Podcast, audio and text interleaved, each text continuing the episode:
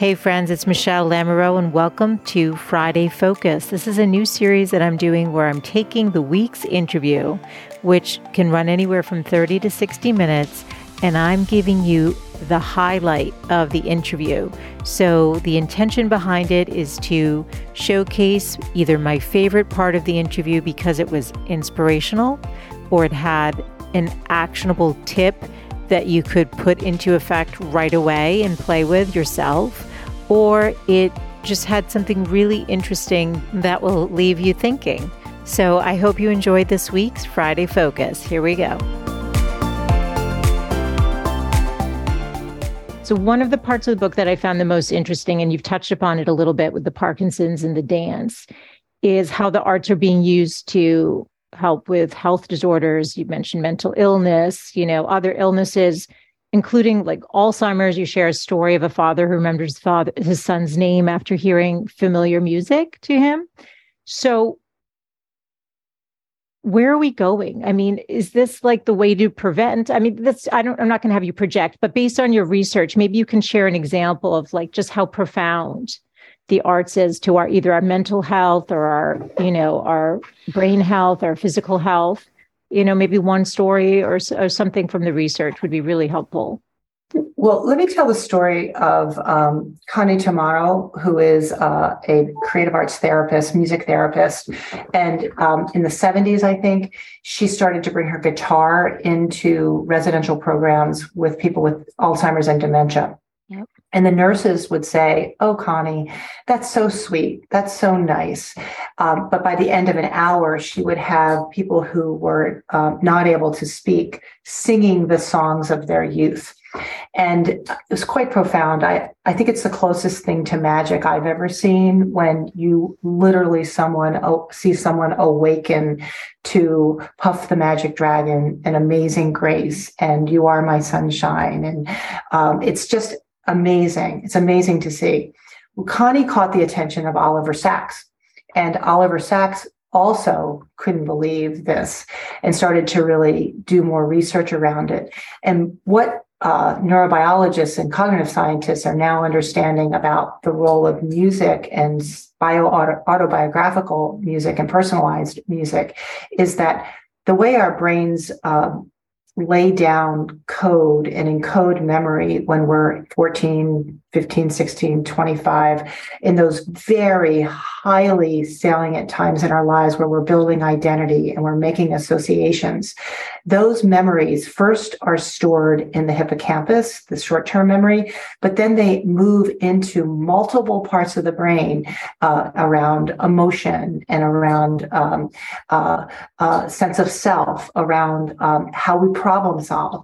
And as we start to lose our hippocampus, which is one of the areas that tends to deteriorate very early on dementia, we're able to still pull those things, those memories, that music from other parts of our brain to wake us up, to light us up, to make it recognized. And I think that might be one of the most extraordinary things that we see with music in particular. With Parkinson's, as I mentioned earlier, because we're losing dopamine, we have to figure out, our brains are sort of hacking the system and are figuring out how to call on different parts of the brain to continue to have motor-based changes in gait or cognition or sleep. And this idea around quality of life really, really changes dramatically when you're able to move where you haven't been able to move before. And these are just a couple of examples. Also with light and sound, there's researchers in Boston that are studying, they've been working in animal models and now they're moving it into clinical trials with people, using light and sound, in this case, 40 hertz of sound, and specific types of optogenetics to go right at amyloid and plaque. And they've gotten really amazing results. So, music is sound, right? And so thinking about how you harness these sensorial experiences to help to address the progression of, in this case, dementia. Wow. Did you have anything to add to that, Ivy? No, other than Susan encouraged my husband and I to share playlists now with each other of our favorite music. And that was a great recommendation. So God forbid we ever fall into a coma or something, that I now understand why that would be so important, is for us each to have each other's favorite music.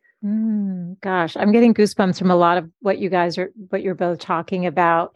I'm just, there's a viral video of a woman who has Alzheimer's, and her grandson plays for her Swan Lake. Have you seen this? Oh my God. Yeah, and her arms start going. I just crying. I mean, it's just so beautiful that those connections. Immediately that music triggers this memory.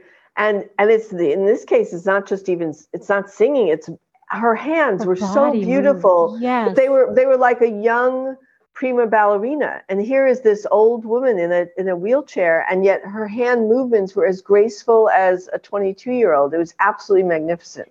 Do you think that it's preventative? Do you think that if we're engaging, I mean, I'm not asking you to project, but it just seems that it is so powerful. If we can extend our life by 10 years just by engaging once a month for 45 minutes, then what if we are making a daily practice? I mean, it's easy. We can hum, we can sing, right? I just love your thoughts. Yeah, I mean, I think so.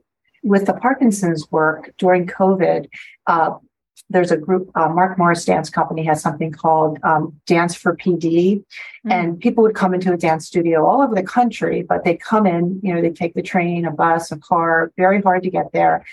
And they dance with their peers.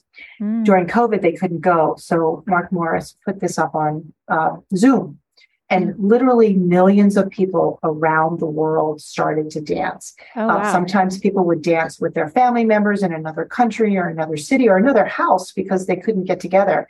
And so this, in essence, became a really interesting opportunity for data. And what they saw was that people were dancing more often.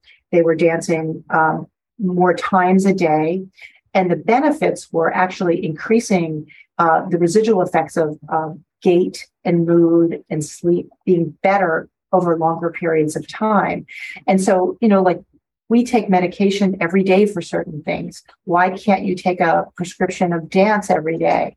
And, you know, we don't have the long-term answers for that yet, but I think it's pretty easy to understand that the more you do something, the more benefit, the better. You know, interest to mastery is a term in learning, but the more you do it, the more it's going to help you feel better in these cases. And so I think there's something to be said for that. We think about the arts from the NIH's perspective, the National Institutes of Health, as complementary and integrative. And so this is not to say it's an either or, but a yes and. But for resiliency, for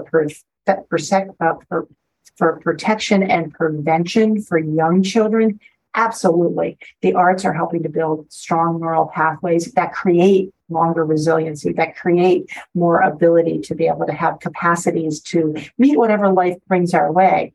I think as interventions, they're incredibly helpful. And I think as a practice, a daily practice, they help to keep us well and feeling that we have a sense of meaning. So I think there's lots of ways the arts really can help us. And a cure, you know, I think who knows, right? Who knows what the future is going to bring? Yeah.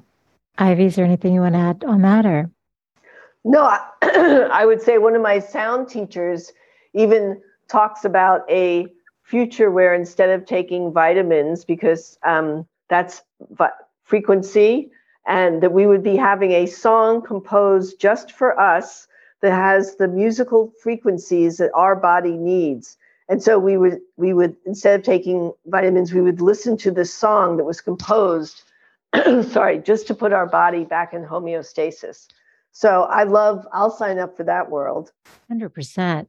I know we're coming to the end of the time, and I could ask you both so many more questions, but I'll ask just is there anything that I mean, again, like I would love to go a little bit deeper, but I want to be respectful of time. Is there anything I didn't ask that you think is important to just touch upon in terms of, you know, why you wrote this book and getting it out there, what you hope people take away, or anything that we didn't get to touch upon that you do want everyone listening to hear today? Yeah, well, I'll chime in first here. I think that just like science has finally ingrained in us that exercising 20 minutes a day is good for our health and 8 hours of sleep is good for our health, we wrote this book hoping that people would understand that add to your diet 20 minutes a day of doing some art activity or being the beholder of art, and it will change your health and well-being. Love it. Susan? And since Ivy's gone to the individual, I'll go to the collective. The World Bank says that without strong and diverse cultures, economies can't grow, inner healing, health, and well-being suffer, and opportunities are lost. And I think because we are such social creatures that biologically evolved to belong to something greater than ourselves, we need to remember that. In the book, we say art creates culture, culture creates community, and community creates humanity. So dance more, sing more, write more, can really use the arts in service of your life because we're evolutionarily wired for it. If you want to listen to the entire interview, be sure to subscribe on your favorite podcast player. You can do that right now on your phone. Show notes are always available at thegoodlifecoach.com, with all of the interviews also available on the podcast page. And don't forget to share your favorite interviews with your friends. Okay, bye for now.